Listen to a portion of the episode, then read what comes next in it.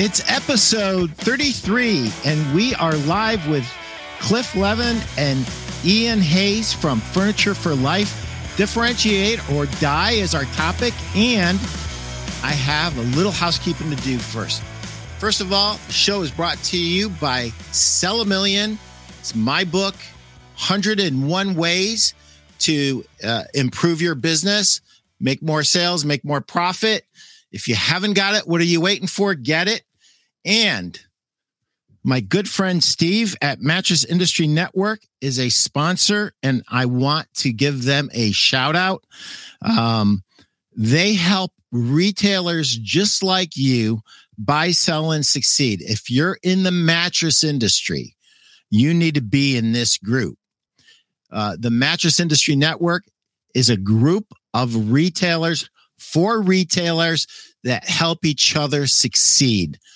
Uh, by building uh, your network, you will have access in this group to VPs of sales, to owners of manufacturers, to supply chain people, you name it, they're in there. Uh, reps, other retailers, high end retailers, promotional retailers, and every retailer in between.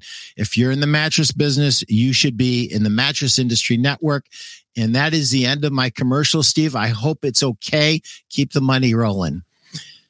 Cliff and Ian, I want to welcome you to the show. Um, I'm going to embarrass you a little bit my good friend Justin Trumbo, who owns uh, BedTech Midwest and also is a, a, consultant, as you're well aware of, for some very, uh, very uh, good retailers uh, in the Pacific uh, Northwest, but not limited to that. Have told me that you guys are a number one, very cool, and very impressed with your business. They do business with you and they love the fact that you keep it clean. Uh, you are one of the few manufacturers that he has that he does business with that actually walk the walk. And for that, I'm giving you a standing ovation because there's not too many guys doing that right now. So, guys, let's go back, little broad overview. Um, what are you guys seeing in the market these days? Uh, the topic, of course, is differentiate or die. Ian, I'll start with you. You are in a lot of stores. You're the VP of sales for Furniture uh, for Life, and uh, you see a lot of retailers, and and you see some of the great things that are going on, and you probably also see some of the same old, same old, and maybe things that are uh, mistakes or or vanilla. T- tell me the state of the industry, and Cliff, feel free to jump in? so everybody's dealing, I think, primarily with the, the same set of challenges. Um, the marketplace is uh, a competitive marketplace, and it's getting more competitive by the day. And particularly nowadays, many retailers are dealing with margin compression, and they're trying to understand how do we combat increased logistics costs? How do we combat increased um, uh, cost of development uh, of products to pave a pathway to a more profitable business. And um, and uh, you know the retailers that we see out there are addressing these issues in a variety of different ways.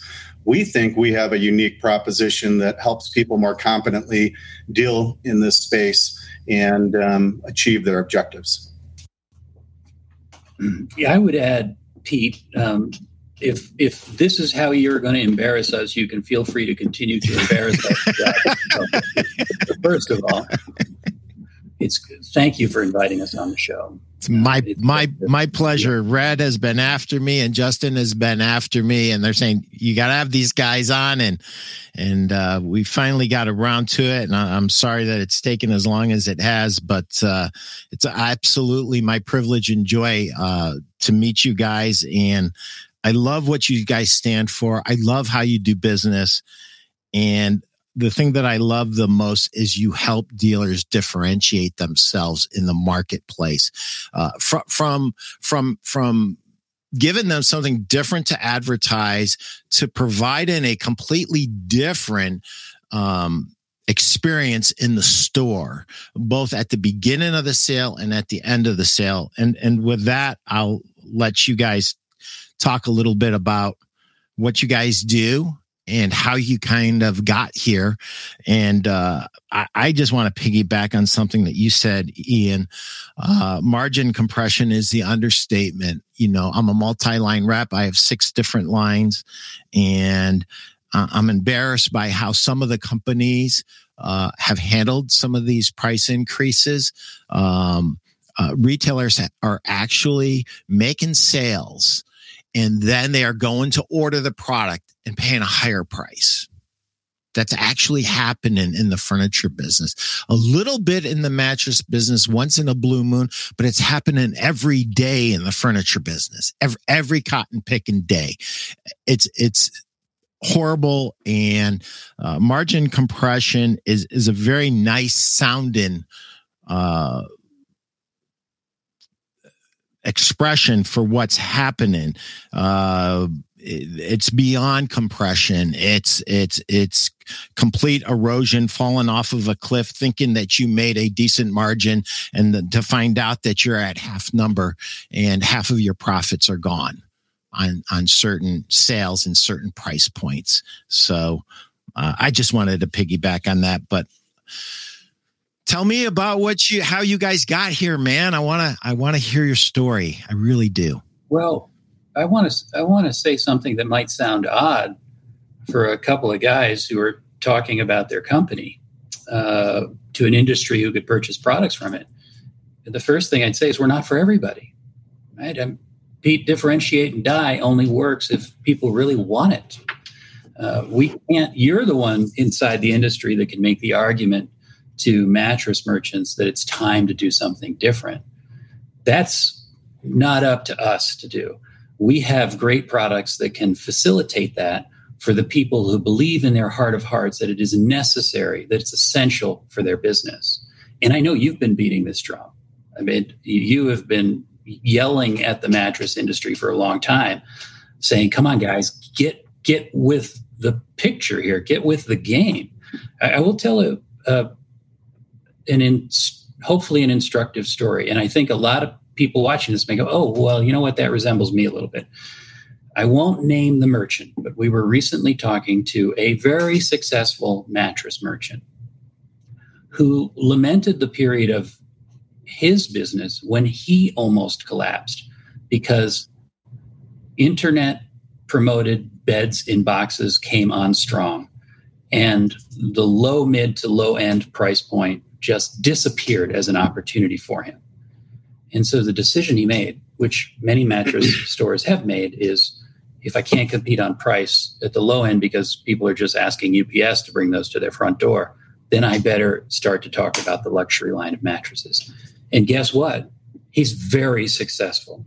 And that shift in strategy, forced upon him by the internet, has made him a heck of a lot more money than when he was busy selling in the mid low to low price categories, all that stuff that was stripped away by the internet. Now, um, most people react, and certainly as business people, we have this reaction to good for you, you made a change. The market changed on you and you moved.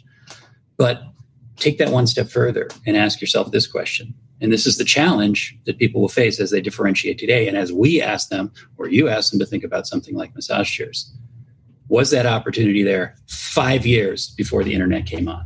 Could he have made the decision to be out of that low end business and into a high luxury line, making a lot more money, potentially moving fewer goods because average ticket price goes goes up, and dealing with brands who are more supportive because they have a little bit more cushion and a little bit more room to help their customers. And uh, in all kinds of product categories, from jewelry, which is available at J.C. Penney's, but also available at Tiffany's. You would much rather be Tiffany's than J.C. Penney. And uh, I think that opportunity existed for this. This is my opinion. This is not very scientific, but that opportunity existed years before he pursued it. And it was only the internet that made him go, Well, I can't do that anymore, so I better do something different. Right. There, yeah, there was an opportunity to be way out in front of that. Yep. The um, there have been a few guys in the industry that that have done that. Uh, the one that I'm most familiar with is is Jeff Giannakovo at Gardner's, which is fascinating because he when he was a rep, he he repped Corsicana, and then his his store that he opened with his partner Ben, um, he went extremely high end and continues to be extremely high end, and um, he's really differentiated himself in in both how he approaches the customer, how he approaches the customer, the message, the media, the merchandising, and the customer experience when they come into the store. And you know, Ian, I'd like to you to you know as a VP of sales talk about uh, what the experience uh, in a typical mattress store is today and what it could be um, after they added uh, some of your products into the mix and how that could change that customer experience. Sure. And let me, I, I do want, I want to backpedal just a little bit because I think it's important to understand. You asked how we got here. And we got here because Cliff and I both are lifelong retailers.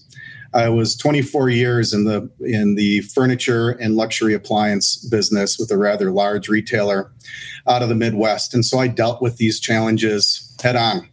You know, what is it I like about the wholesalers I deal with? What is it I don't like? You know, what is my utopian world in terms of how I engage the industry to, to provide um, true partnerships and a pathway to profitability and success for all? And and Cliff, the founder of the organization comes from the same spot. And and really that mindset and seeing the world through a retailer lens serves as the core of who we are as a company. So we're not unfamiliar with the challenges that many of your your viewers uh, are experiencing on a day-to-day basis. And we actually think that differentiates us in this space and informs much of what we do. And so this is i suppose a segue to answering your question more directly. What happens at a mattress retailer well, we're trying to differentiate ourselves between competitors and we're a mattress retailer and we're trying to combat the challenges associated with competition and margin compression or erosion, as you say, uh, rightly so, um, there are a few dials that are generally turned. Um, one of those dials is promotional, um, you know, a promotional angle. Well, there's not a whole lot that we're seeing out there that's really unique promotionally for mattress retailers to be able to turn. Another one is what Cliff had indicated, and it's this concept of okay, geez, if uh, the, the marketplace is very competitive at the low end price point, how can we find product categories that have unique technology within the mattress space and increased average selling prices, and um, where we also have some reasonable uh, shelter um, as it relates to the competitive landscape so that the margins that we see on a spreadsheet more closely replicate what actually happens in the store by the time we're done um, with the cross shopping and things of that nature. And then the other big dial is, you know, how can we maximize tickets through the sale of adjustable bases and pillows and mattress protectors and, and peripheral product categories. And all of these are really good things. But um, but but Cliff and I imagine that it's it's time to start thinking outside the rectangle, start thinking outside the mattress itself. And the conscious decision, Cliff had indicated earlier, we're not for everybody. And the retailer would have to make the decision, have to make a decision that the, you know, what we do is important enough to the core of their business. And so I would suggest in very simple form that the decision that a retailer would want to make that might lead them to a conversation with us is um, you know lies in the answer to this question. What is it we're selling? Are we selling a mattress and an app a sleeping apparatus? Is that what we're selling? Products? Or are we a solution based selling company? And we understand what it is the customer is really looking for.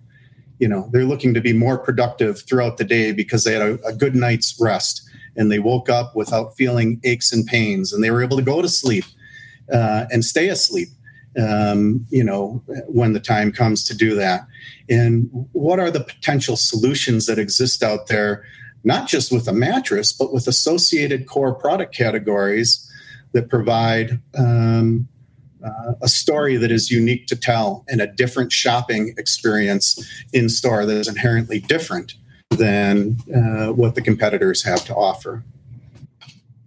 There's a there's an opportunity to also make the mattress shopping experience a whole heck of a lot more comfortable for the consumer. And I think the stores that win that argument uh, will overcome one of the greatest uh, impediments to people swinging your mattress store door. I mean, the perception of the industry is not the best. So, if there's a way to kind of soften the environment uh, to to talk to people on the level that Ian just suggested, which is, I'm a I'm a in this moment I'm a life solution partner for you. That's a lot more interesting than I'm going to make you a deal on this bed and uh, the conversation's more engaging.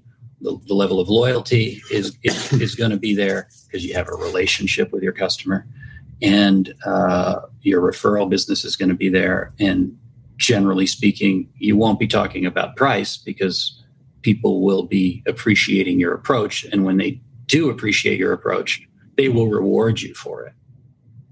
And and a lot of you know a lot of mattress merchants are so worried that it's one and done mm-hmm. that they, if they don't if they don't kill this dead on this visit right now um, it's over and i can't actually you know i'm not in the mattress industry today familiar with it a long time ago ian was familiar with it a while ago too i'm not in the industry today so we can't argue with that um, kind of takeaway that a lot of mattress store owners have but here is an opportunity that's not a one and done.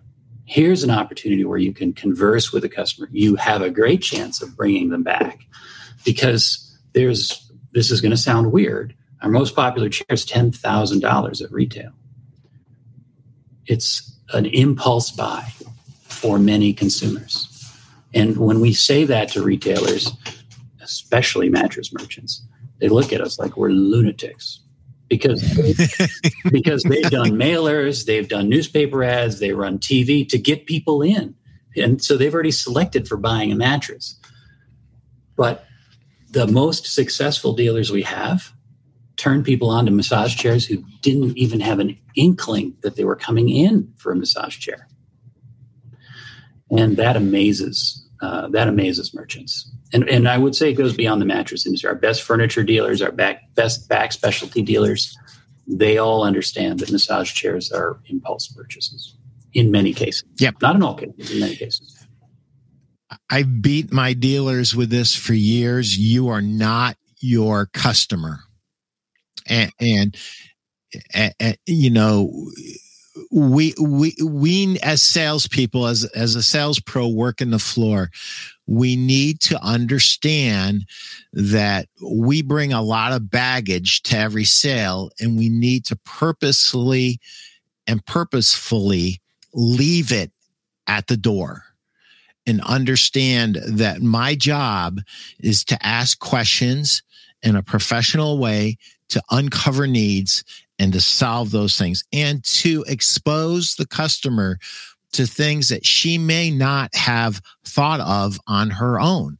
Because if you're just filling the need that she thought she had when she walked through the door, you're not doing anything for her. You know, you you need to uh, pursue what she needs and what her and her partner's needs and wants are and fill those with your products. And what I love about the whole concept with your product is that this is something that if, if someone goes to five furniture stores, um, hey, Steve, how are you? You are not your customer. It should be a hashtag and it should be my hashtag. Thanks, Steve. Appreciate it. Um, what was I saying, guys? Oh, Mrs. Jones. So, so Mark Quinn asked me a question years and years ago, and, and he said, you know, Pete, Mrs. Jones goes out and she shops and she comes back and she meets Mr. Jones for dinner. And who is the retailer that they're going to talk about? Over dinner? Who is the retail? Is it going to be you? And and whether you're, it, it doesn't even matter. Furniture store, mattress store, doesn't matter. Who are they going to talk about? And one of the things that goes off in my mind is if I went to a mattress store and I sat in massage chairs that I didn't even know existed, right? That did things to my body that I didn't even know a massage chair could do. Would I tell my significant other that? And the answer is yes, I would. And so here's my question to you, Mr. and Mrs. Retailer. Are you given a customer experience that is worthy to be the topic of dinner discussion? Are you doing that? And if you're not, continue listening because I think that what Ian and Cliff have to say is going to be transformative for your business. So I have to share this with you, Cliff, and I'm sorry. I, I, if, I, if I'm if eh, I'm going to embarrass you. This is from Justin. Uh, you know, he's a mad texter. You know that he can't do things like a normal human being and like put a comment in there like Steve does. He sent me. So he's talking about you. He is like what Apple is to phones, what Posh is to latex, is what he he is chairs for how brand conscious he, you should try to be. He's trying to say that what I just said. It's a different customer experience. It's a completely different customer experience coming into a store that has, you know, different product than what the customer thought they would see, right? Because what's in a customer's mind? A sea of rectangles, right? One of the things I always tell my sales pros when I'm training them is never forget what you feel right now. You look over this floor, you see 50 or 60 rectangles, and you are overwhelmed or you're underwhelmed. But whatever you're feeling, it's not great and it's not reassuring. And you have to remember that feeling because that's the feeling that many of your customers are going to have when they come into your store.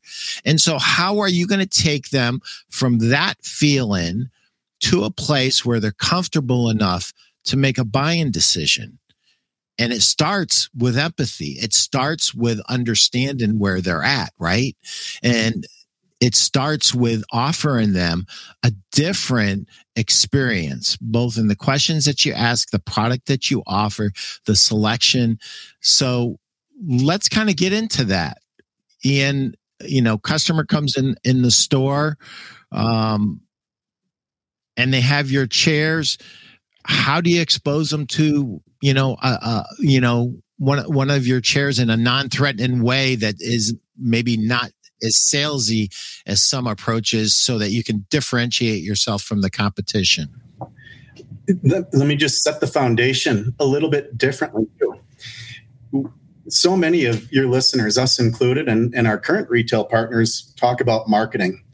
And we talk about marketing as a funnel, right? That starts from awareness and builds its way into people coming into your store and they invest the lion's share of their time in revenue in that space um, to get people into the store. Oddly enough, and I think your listeners can test this, when you begin to explore how people purchase products, there's a couple things that um, oftentimes are true. One is that repeat and referral business represents generally a larger share of your sales than you might contemplate. And when I say referral business, up to and including your Google reviews, how many people come into your store saying, geez, you've got X number of five star reviews, and so I must you must be a credible place. I'm coming in. That's that's a referral of sorts. It's a referral in in the year 2021. Um, and I would I would argue that the shift that many merchants or many retailers uh, ought to contemplate is how much time, effort, and money are they spending on those customers that have purchased to encourage them to come back to your store and purchase again or to refer friends and family members. And what you're talking about speaks to the heart of that. More specifically, that in store experience.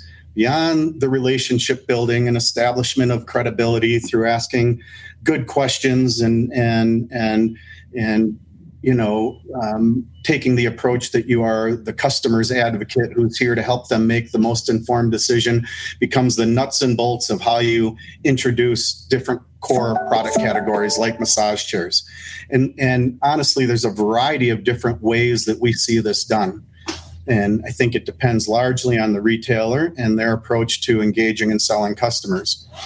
One approach is that for customers, uh, for those retailers that comfort test, it might make sense to say, geez, before you test a mattress, we want to make sure that you're fully relaxed and in the mental and physical state that you might otherwise be before you go to bed at night. And so I'd like you to sit in this chair for 10 minutes prior to your comfort test to just relax, let your you, um, you know the anxiety and stresses of the day disappear for 10 minutes. And then we're going to comfort test you on the mattresses that we have available to help narrow the field of selection for you. That's one way to do it. Stop stop right there because that's brilliant. That is number one it's different it's a different experience than anyone else is going to have mrs jones so that you're completely relaxed please blah, blah, blah. That is so different than what they're going to experience at XYZ mattress, ABC mattress store, eh, where they're just going around and somebody's shouting about a deal or my the last one I have, and I'll get you a special deal on it or whatever nonsense they're uttering.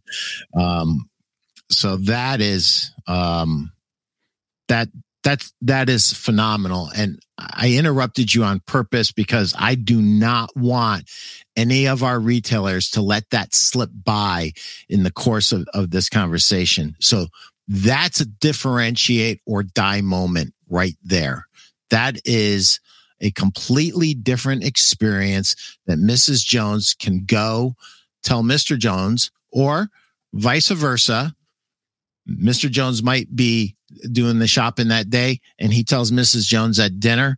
And that is to me, forget about all the other good stuff that's going to happen after.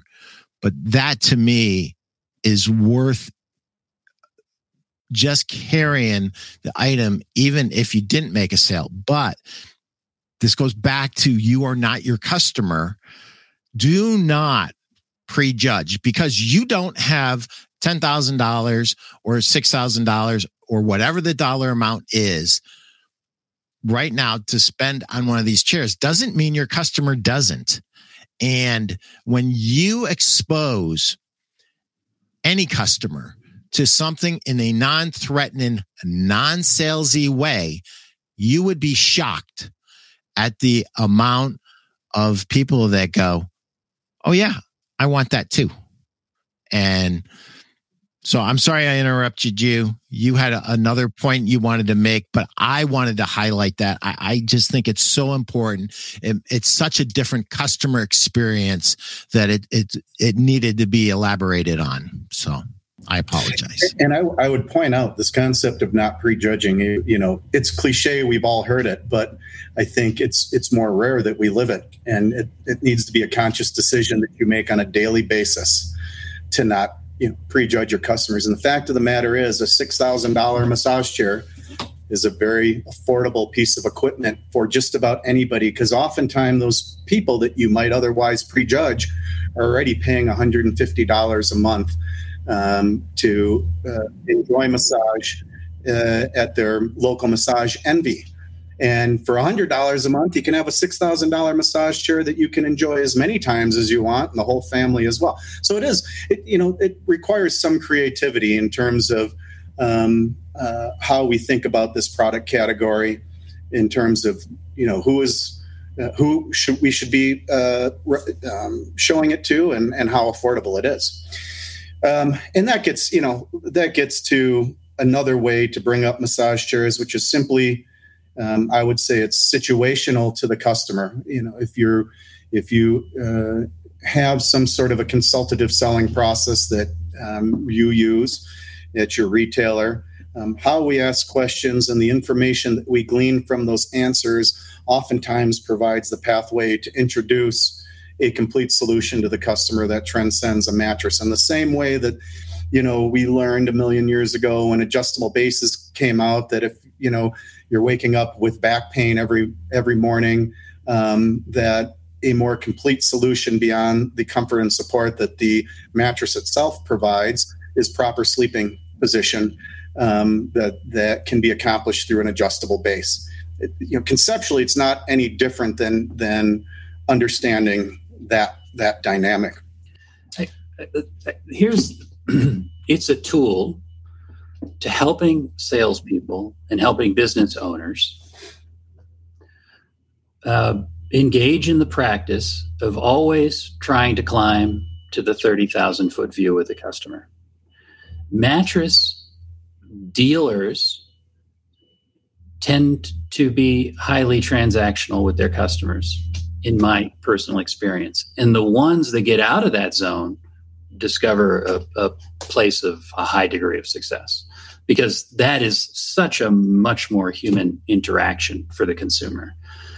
So, um, to Ian's point about kind of life solutions, and Pete, you're making this point too, and, and we we uh, we bludgeon this into all the dealers that we work with and train. It's a pleasant bludgeoning, I assure you. it's never a bloody outcome. It's always happy. I've got I got images of Braveheart going through yeah. my mind. I'm, I'm sorry, I, am like a male Ally McBeal. you, have never seen Cliff's morning meetings with the blue paint on his face. Right. right. We're we're we're a company that likes to talk about making people comfortable, but we bludgeon our dealers. Uh, but but it's it's you know, it's it's what you were saying, Pete. Customer walks in the door and immediately there's a conversation about the deal. How do you teach people? Just zoom out, climb, get up to 30,000 feet and start having a conversation with a customer. Massage chair gives you the opportunity to open that aperture a lot. Uh, in, in the way Ian was hinting at, which is let's talk about your whole day. Let's talk about everything. Not let's not just talk about sleep. Sleep is critically important. And oh, by the way, massage chairs um, could have implications to your sleep as well right? So there's a there's actually a perfect link. If there if there are owners out there going why the hell would i deal in this category? The answer is because it has to do with sleep and relaxation and rest and recovery. Exactly. Exactly. So if just i have two points. One really quick. Um, ian very politely and polishly said consultative selling. If you're not doing it, you need to start. And if you don't know what that is, call me. We'll talk. Um, you have to get on that side of it. If you don't, you're stuck in low end transactional business that is not good for anybody. It, it's not a good solution for the consumer and it's, it's not good for your business and it's not sustainable. So that's that's one piece to it but the other is and my point of reference is one of the best retailers in, in the Midwest in terms of a customer experience is Gardner's Mattress in Lancaster, Ohio. Before they try mattresses, they sit in their lounge and they sit on futons. Now, I could see them sitting in these chairs while they're asking them a few questions, right? Before they ever lay down on a bed, they ask a series of questions um, so that they uh, fully uncover the customer's needs. Um, to me, that is a great place uh, to to introduce in a non-salesy way um, the chair right there, and it has two benefits. Number one, they're going to relax. And number two, they haven't felt this before, probably, um, or they haven't, they surely weren't thinking about they were going to experience this here and now. They thought they were just going to run in here and, uh, you know, look at some mattresses. And instead, they're exposed to this really great chair that does things that they had no idea these chairs could do. And they're having a conversation with their RSA and they are relaxing more and more instead of the walls going up, the walls are coming down. Right. And so anytime we can make walls come down between the customer and our sales pros, that's something that we want to facilitate. So, um, I'm going to read a chapter from my book because my book does pay all the bills here, except for the ones that Steve pays with Mattress Industry Network's support. So, the title of this, and for those of you at home who have my book, it's chapter 85 The Secret to Eliminating Competition on page 124. The secret to eliminating your competition is to market to your customer with information instead of with price discounting. When you advertise with mass media, do you know how many people are in the market at one time? It's between one to five percent um, for mattresses, and it's closer to one percent. If you market with an information offer, you can start to capture your customers' attention before they are in the shopping stage. If your competitors only advertise to one to five percent of the market, and you advertise to a hundred percent, everything else being equal, who wins? That's right, you. This allows you to shape the conversation and position your store as the authority and the expert. That's part of how you eliminate your competition.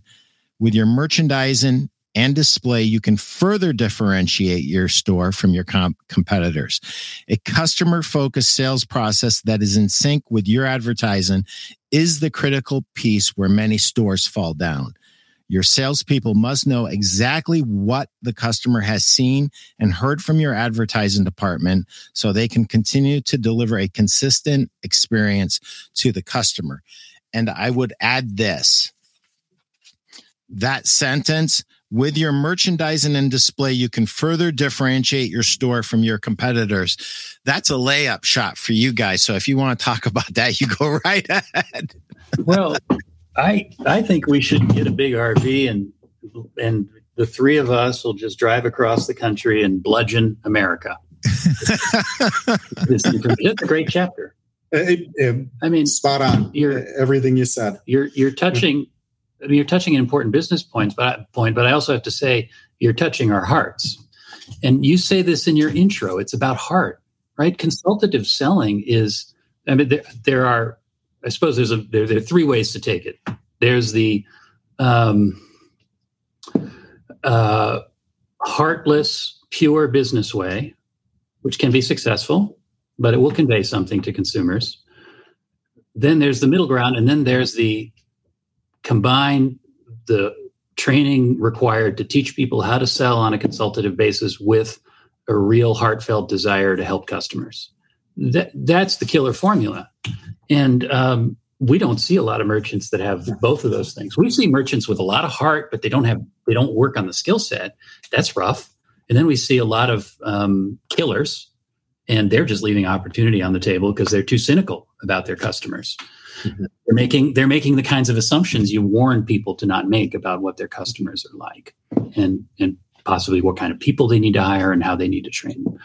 But uh, you know, it is about the combination of, of heart and practice and, and skill development. If your approach, there's a quote that I'll butcher, so I won't try and say it exactly, but if if your business and the value proposition of your business outwardly speaking to customers revolves around price understand that's what you're building loyalty towards you're building loyal, loyalty towards a price and that loyalty um, is not unique to you and exists only so long as your price is the lowest price in the market at any or perceived to be the lowest price in the market. If your approach to building loyalty has to do with creative creating distinctive sh- consumer shopping experiences and we believe that beyond merchandising and product assortment that a consultative selling process is the platform through which you build uh, or that that you utilize to to create this um, this uh, positive, memorable customer experience. You create loyalty to your business, and people will give you the opportunity to compete um, because the loyalty is does not exist with price. This shouldn't be surprising. You know, it's interesting if you were to take a look at any other industry that you would engage somebody with and imagine a scenario where consultation was not part of the process. Imagine you had to go to a doctor. My stomach hurts. I go to the doctor, tell the doctor, I'm here because my stomach hurts. They don't take your temperature, make you stick your tongue out, or check your blood pressure, or ask you additional questions, and just give you a pill. My wall's going they, up, and I'm picking a new doctor. You only have to stick your tongue out. I know what the rules are of this podcast. Yeah, well, but Cliff's older than me, so he's got a different doctor's yeah, appointment than right. I do. That's right. But uh, um, you know, they would lose credibility, and you would be uncomfortable, and you would seek a different solution. Um, it's not any different when you're shopping for a mattress, except for one difference. The difference is credibility. Your doctor has implied credibility because they have their PhD and whatever hanging on the wall as a physician, and you know that there's some rigorous um, um, steps that they had to go through to earn that certificate, but that doesn't exist. Implied credibility does not exist with a mattress RSA. A mattress RSA, RSA is the culmination of every crummy sales experience you've had up to that point until you prove that you're different. And I think that every good retailer should understand that a big part of their job is to establish credibility and comfort with the consumer up front because that will expand your scope of influence and enable you to present a, uh, a full assortment of solutions and help people make an informed decision. Um, it's key. That is huge.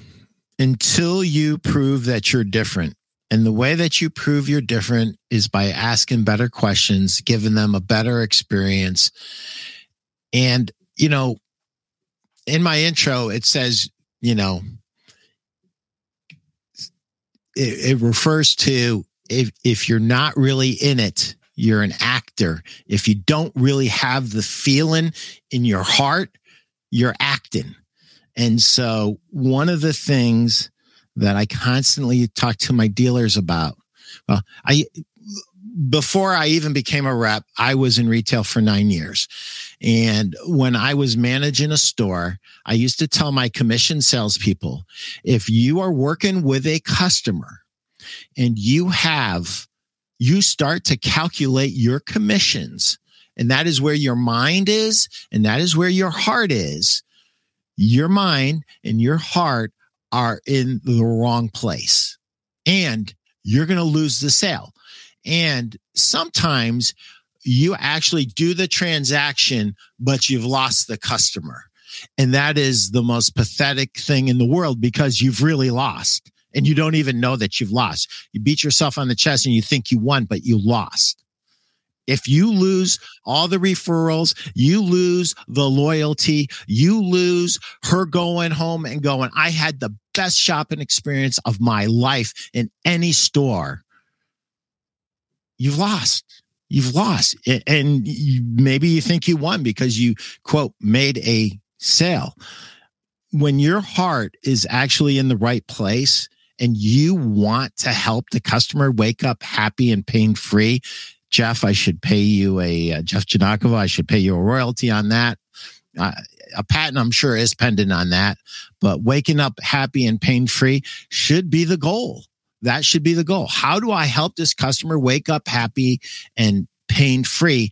And and let me sales pros out there who are listening, and I, I know you are. I, I know that I advertise this only to uh, business owners, but I, have got lots of sales pros that listen to this, and I have lots of sales reps that listen to this as well, in addition to our business owners. If you're not talking about the wellness, if you're not talking about health, if you're not talking about the three legged stool of health, which is nutrition, um, rest, and exercise, if you're not talking about that, shame on you because when your customer comes in and they're looking for a new mattress, they don't want a new mattress. They don't they want to wake up happy and pain free.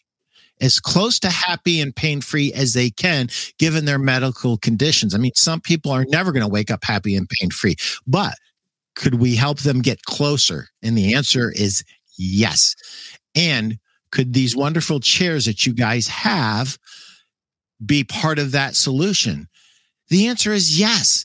You know, I was telling um, Ian and Cliff before the show, I was a competitive power lifter. And when I was competing um, in powerlifting, you know, I was getting two to three massages a week, but I wasn't going to masseuses that charged 50 bucks. I was going to masseuses that charge, you know, $150 because I couldn't recover from my workouts without that massage. Wish I would have had a chair like this, would have saved me a ton of money. I could have put that money in my retirement. So I I, I am sorry that I I uh, digressed, but talk about wellness. What do we got there? Ooh. So we uh all right. Well, let us plug our products just for a second. And Please do. yeah, we will not bludgeon in this case. This will be painless. Uh, there are a lot of massage chairs other than ours. There are no massage chairs better than ours. Uh, the process that we go through de- designing and developing the chairs under the brands that we own 100%, and those brands are Positive Posture and OHCO. Um, the number of hours involved, the millions of dollars involved, the ridiculous attention to detail, which is born of our heart and our passion behind building good products, uh, is reflected in in the result, which is stunning massage. That is that is at the heart of our business, massage quality. Now, as you look at these pictures here up on the screen, you can also see that uh, many of our products have a design element incorporated into them. And in fact, I would argue that as a company globally, nobody is uh, putting so much attention on the aesthetic design. Nobody's doing it in the detailed, um, passionate, expensive, long, and grueling way that we're doing it. And in fact, uh, these M series chairs that you see right now on the screen are uh, are designed for us by a gentleman named Ken Okuyama, which is without a doubt, the most famous living Japanese designer. And uh, and hopefully uh, your viewers see in the aesthetic how different these chairs are. Uh, we use this aesthetic to imply to the consumer that there is really something different when you sit in the chair and experience not what's outside, but what's inside. And um, I'm not going to describe what that feels like. I'm just going to tell everybody that it's magical. It is not the crap at nail salons. It's not the things with the $1 bill acceptors at the airport. We are not in that space. We do not believe in that kind of massage, which isn't to say that that massage is bad because it's comfortable. But compared to our massage, it's bad. All right. Then we have brands that we carry like Panasonic and D.Core, where we did not actually design the product, but we've gone out and we've said, these guys have an understanding of massage that is worth sharing with the world. In the case of Panasonic, we're the exclusive US distributor of Panasonic massage chairs. In the case of the D.Core brand, we are the global distributor of the D.Core brand. And we've basically partnered with another designer of massage chairs um, to bring what we think is um, what we think consumers need to know about and what we think can be helpful to them in their daily lives, what we think can make them happier, healthier, more productive, what we think matters to them at the 30,000 foot level. That's in our thinking, no matter how sort of laser focused we are on a particular detail of designing or developing a massage chair. How does this matter at the greatest kind of life happiness level? And, and our motto is is you know we're here to make the world a more comfortable place. That's what we're trying to do. We do a little bit more than than massage chair business. We also have a recliner business. Uh, we also get a little bit into seating. Again we pick products based on how well they do the job of making people healthier and more comfortable. We pick partnerships with our um, with our the retailers that we work with in the same way if if we can't tr- if if all we're doing is offering um, a uh, uh, a product that cannibalizes other brands that are on your floor, we're not a good fit for you. If instead we're able to offer a solution for your business that is truly transformative and incremental in nature, and we can work together in a true partnership to create something, um, that's special to us. And so when we say we want to make the world a more comfortable place, that concept embodies every relationship that we have um, from the products that we bring to market to our interpersonal relationships with our clients and even of course those that we have among our coworkers your your product left me uh, speechless just now. Um, I had seen some things, but Chris my, uh, Stone, who produces a show for me, really went above and beyond. Uh, I hadn't seen some of those shots, and I literally stopped breathing a couple times. I, I, I was blown away. I'm sorry, Cliff. Go ahead. Uh, we are determined in our partnerships with retailers to help them transform their business. And if we don't feel like we can play that role, we get quite frustrated because it's not going to work for either side of that equation, the retailer or or for us.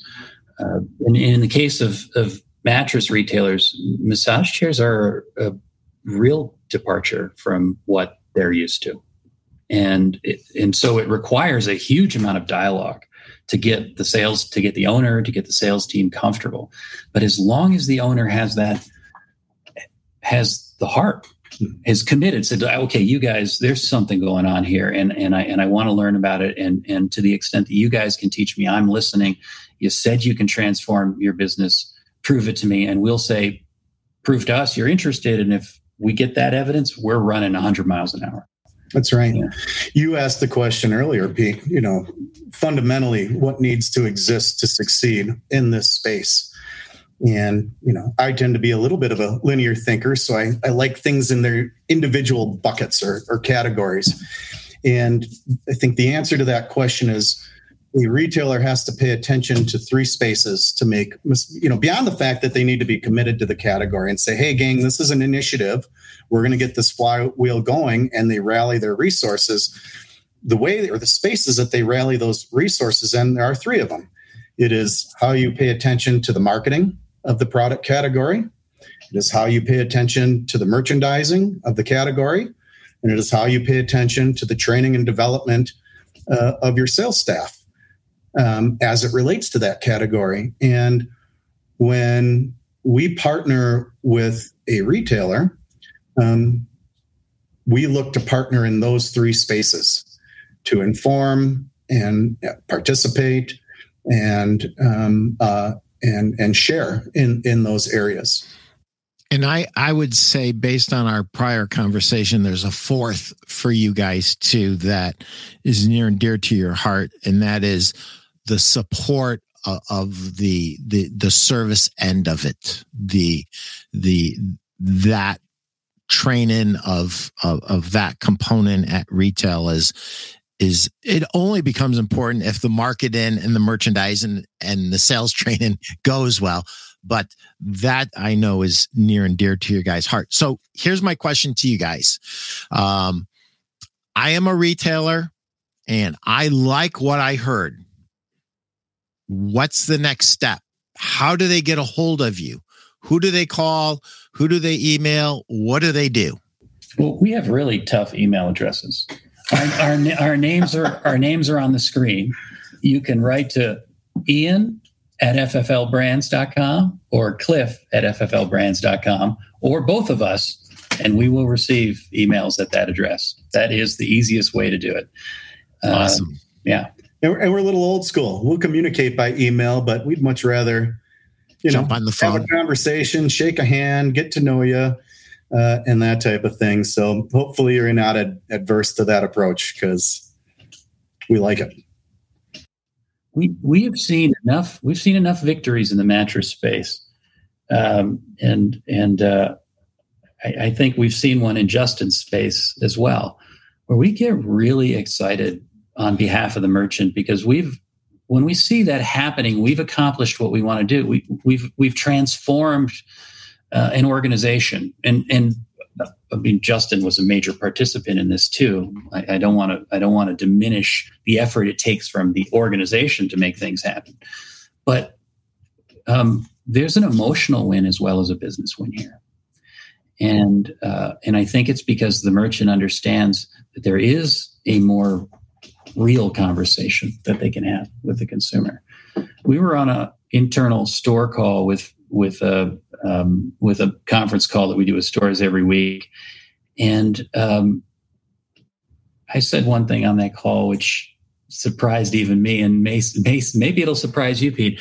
The mattress you're you're you're running a podcast here that talks about how mattress merchants don't consistently do a good job of connecting with their customers. You're, beating that drum. You're beating that drum hard, and I'm going to guess you've been beating that drum for a long time, and you wrote about it in the book and in the chapter that you just read from. That is in an industry that is outfitting bedrooms. That that should surprise the heck out of everybody.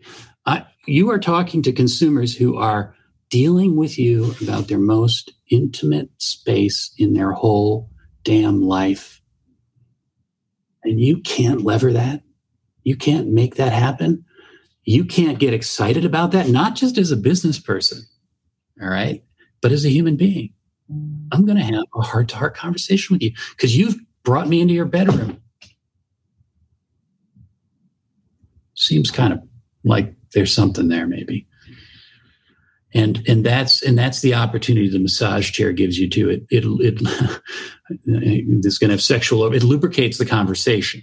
It gets people into that zone where they can where they can be open with you.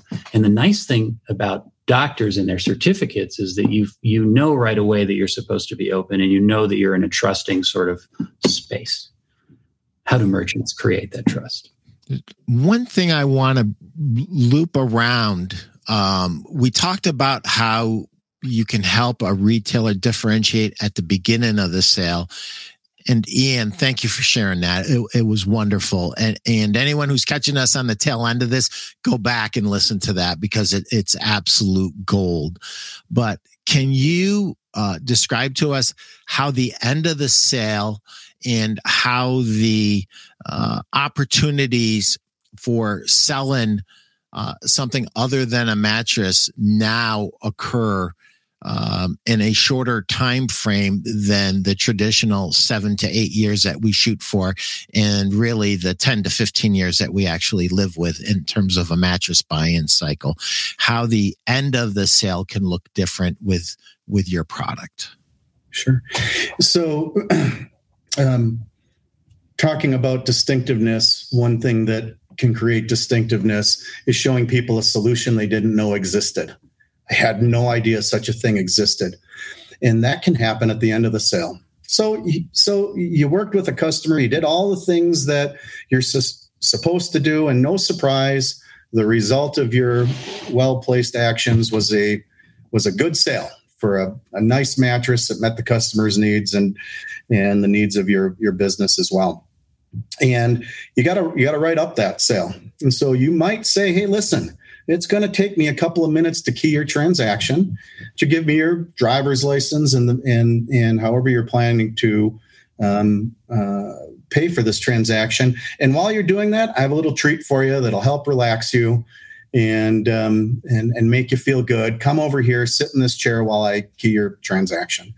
And you give them a massage. And you know geez what's the worst thing that happens um, the customer leaves your store feeling a little bit better and a little bit more relaxed than they did before they came in, um, not just because of a great interpersonal uh, uh, exchange that they had with a competent RSA who was advocating for them and making them feel special and heard, but also physically because they got an experience that they had no idea existed that felt good and was exciting. And, and then guess what happens?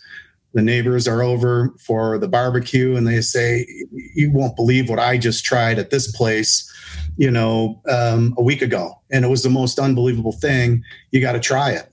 And and and you know we talk about that as one way that we get the flywheel going. So there's an op- opportunity at the, at the front of the sale to interest, introduce massage chairs. There's an opportunity at the tail end of a transaction to introduce massage chairs and as you get more comfortable with the category and and um, and how to sell the category situationally it becomes um, easier and easier to introduce massage chairs as a solution based um, uh, proposition for those people that are coming into your store to solve an issue. They're not sleeping well at night or things that we talked about earlier. You know, those are the three spaces that we see retailers get comfortable with. And, and typically it doesn't always happen at once. Typically it start, you know, we'll see somebody get comfortable with putting them in a massage chair while they're keying a, a transaction first that seems to be the easiest one. And then they start thinking, geez, how do we integrate this into our selling process? Maybe we'll maybe we'll we'll expand our comfort test and and we'll introduce it at the front end too. And if we're unsuccessful doing that, we can introduce it at the tail end. And then the skill set of the staff grows and hopefully there's some internal synergy and in meetings people are talking about their successes and attributions um, of success for transactions that they've made and they they, they start figuring out how they can introduce a massage chair as a, a solution um, during the selling process, during the meat of it. Ian, I have a quick question for you. Um, typically, do you find that on a given floor uh, where it's newly introduced, that you can pre- pretty uh, clearly identify a champion who gets the first few sales before the other RSAs kind of catch on. Uh, you see that often, or do you, or is it different? So, so that's a, that's a really really good question. The way I would answer is is this: the the retailers that have been most successful getting the flywheel going typically have been able to find an individual that ultimately serves as a social model to the rest of the group okay, so massage chairs are abstract for most um, mattress salespeople. Why are we bringing in massage chairs? Nobody's going to buy a ten thousand dollar massage chair, so on and so forth. But you, if you can find one believer and put your resources behind them, and they serve as a social model, and they experience some success selling a massage chair or two a week, something like that. All of a sudden, people start saying, you know, geez, if if Frank can do it, I can do it and and and boy, you know, by the way, two massage chairs a week, if out of just for whatever it's worth, which is not an unusual amount to sell, based upon our average selling price, is right around seven hundred thousand dollars a year. And so, those of you that are looking at your P and L documents after this call and saying, "Geez, what would seven hundred thousand dollars a year?" Uh, at Keystone margins that is all incremental do for my business if I can get this going. And by the way, I'm quoting on the low end of what we see out of a store for um, massage chair unit sales. Something something to think about. But in any case, um, that social model sort of seeds the rest of the group, and and is you know creates the makings of a uh, of a um, of a culture, which is ultimately what you want. A cultural, you want solution based selling um, and and maximize transaction. All the good things we've talked about here, we want those to be cultural attributes because um, a cultural attribute has a certain amount of momentum associated with it that carries you into the future. I've been trying to wrap this up, but I can't because this leads me to another point that's just super important. All these things that you've been talking about are transferable to other product c- categories. So uh, the ability to transform a company, I see, I see the lane for it, and I see how they can take the success that they start to have with this into other product categories and other areas of their business where it actually does transform their whole business. And I think um, if you're a retailer out there and you're looking for an answer and any of this resonates with you, please reach out to Ian and Cliff. These are great guys, great human beings, knowledgeable about the business, but I don't care what you know about the business. The first thing I want to know is what's in your heart. If I'm a retailer, I want to know if I'm ever my back's up against the wall, I want to know that you got my back.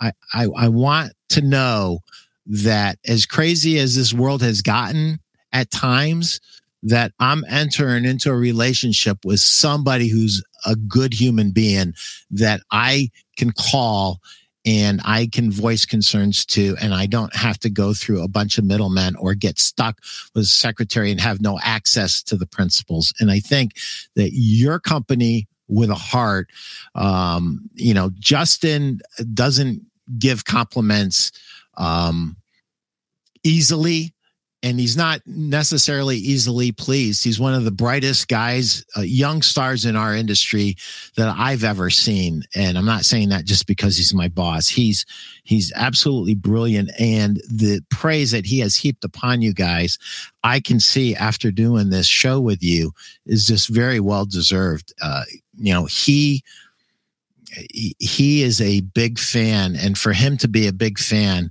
is saying a lot. So I'm going to give you guys the last word. Let's wrap this up, guys. Yeah, yeah. Well, so uh, look, we appreciate Pete what you've just shared, and we appreciate um, Justin's endorsement. But I want to, uh, to the human side of this, say to everybody that watches this, we ain't perfect. we're not perfect, and uh, you know every company screws up but we have an attitude about screwing up. And sometimes we screw up with dealers and sometimes we screw up with customers. It could be related to an accounting issue. It could be related to a delivery issue. It could be related to a product that we delivered that that that that, uh, that was thrown off a truck, but we didn't know it until the box was open, and now we got a big service issue, and customers lit up because they just spent ten thousand dollars on a pile of parts. Uh, and, and many times we handle that very very well. Occasionally we screw up the handling of that so I think what Justin is saying is that when we we screw up, we own up, and I, I do think that's what people need in a partner, and that's what customers need in a retailer. You know, something went wrong, solve the problem. Uh, I you told me I could trust you to do it, so let's let's see it. Let's see that happen, and and I think that's that's maybe what separates us as much as the product does from from what goes on and a lot of the rest of let's just talk about the massage chair industry. We really are determined to help dealers solve real practical problems that pop up when you're shipping expensive heavy um, mechanical computer equipment across the country. So uh, it's not that we won't screw up it's that we'll own up when we do screw up and, and we will be there holding the hand of the retailer right through it. We say to our retailers, and this is borrowed from Ron Popeil, God rest his soul, because he just recently passed away. He, he was selling an oven at some point. He said, set it and forget it. Our thing to dealers is sell it and forget it. When your customer gets the goods, we will protect our brands, and in so doing, protect your reputation since you were the merchant that sold it to them. Don't worry, we got you covered. I would add this. if if you're wondering how does one get started in this space beyond an initial conversation, we try to make it easy. It's an investment of floor models. It's a desire and commitment to pay attention to those spaces that we talked about uh, earlier. And after that, you know, we can service anywhere in the United States in the customer's house. We have a, a, a robust call center and service network, both internally and then throughout the United States. We can white glove deliver and set up in the customer's house anywhere. There's no need to hold back stock or all of those types of things. We need a willing participant um, who has a desire to advocate for their customers differently and more completely than they have in the past. And you can rest assured that we will be just as excited about helping you grow your business as you are. It won't be a self serving proposition for us in terms of how we interact with you. It will be a partnership which is what's necessary to succeed today. Retail's not easy. Hard to go it alone without a good partner that cares. And that is a breath of fresh air. Thanks, guys. This was a great episode. Thank you so much. If you're a retailer and you want to do things a little bit differently, differentiate yourself from your competition, call these guys. Their emails are on the uh, show notes. Um, Ian and Cliff are looking forward to your emails and jumping on a phone call with you and talking to you about your store. With that, thank you for joining us. Thanks so much.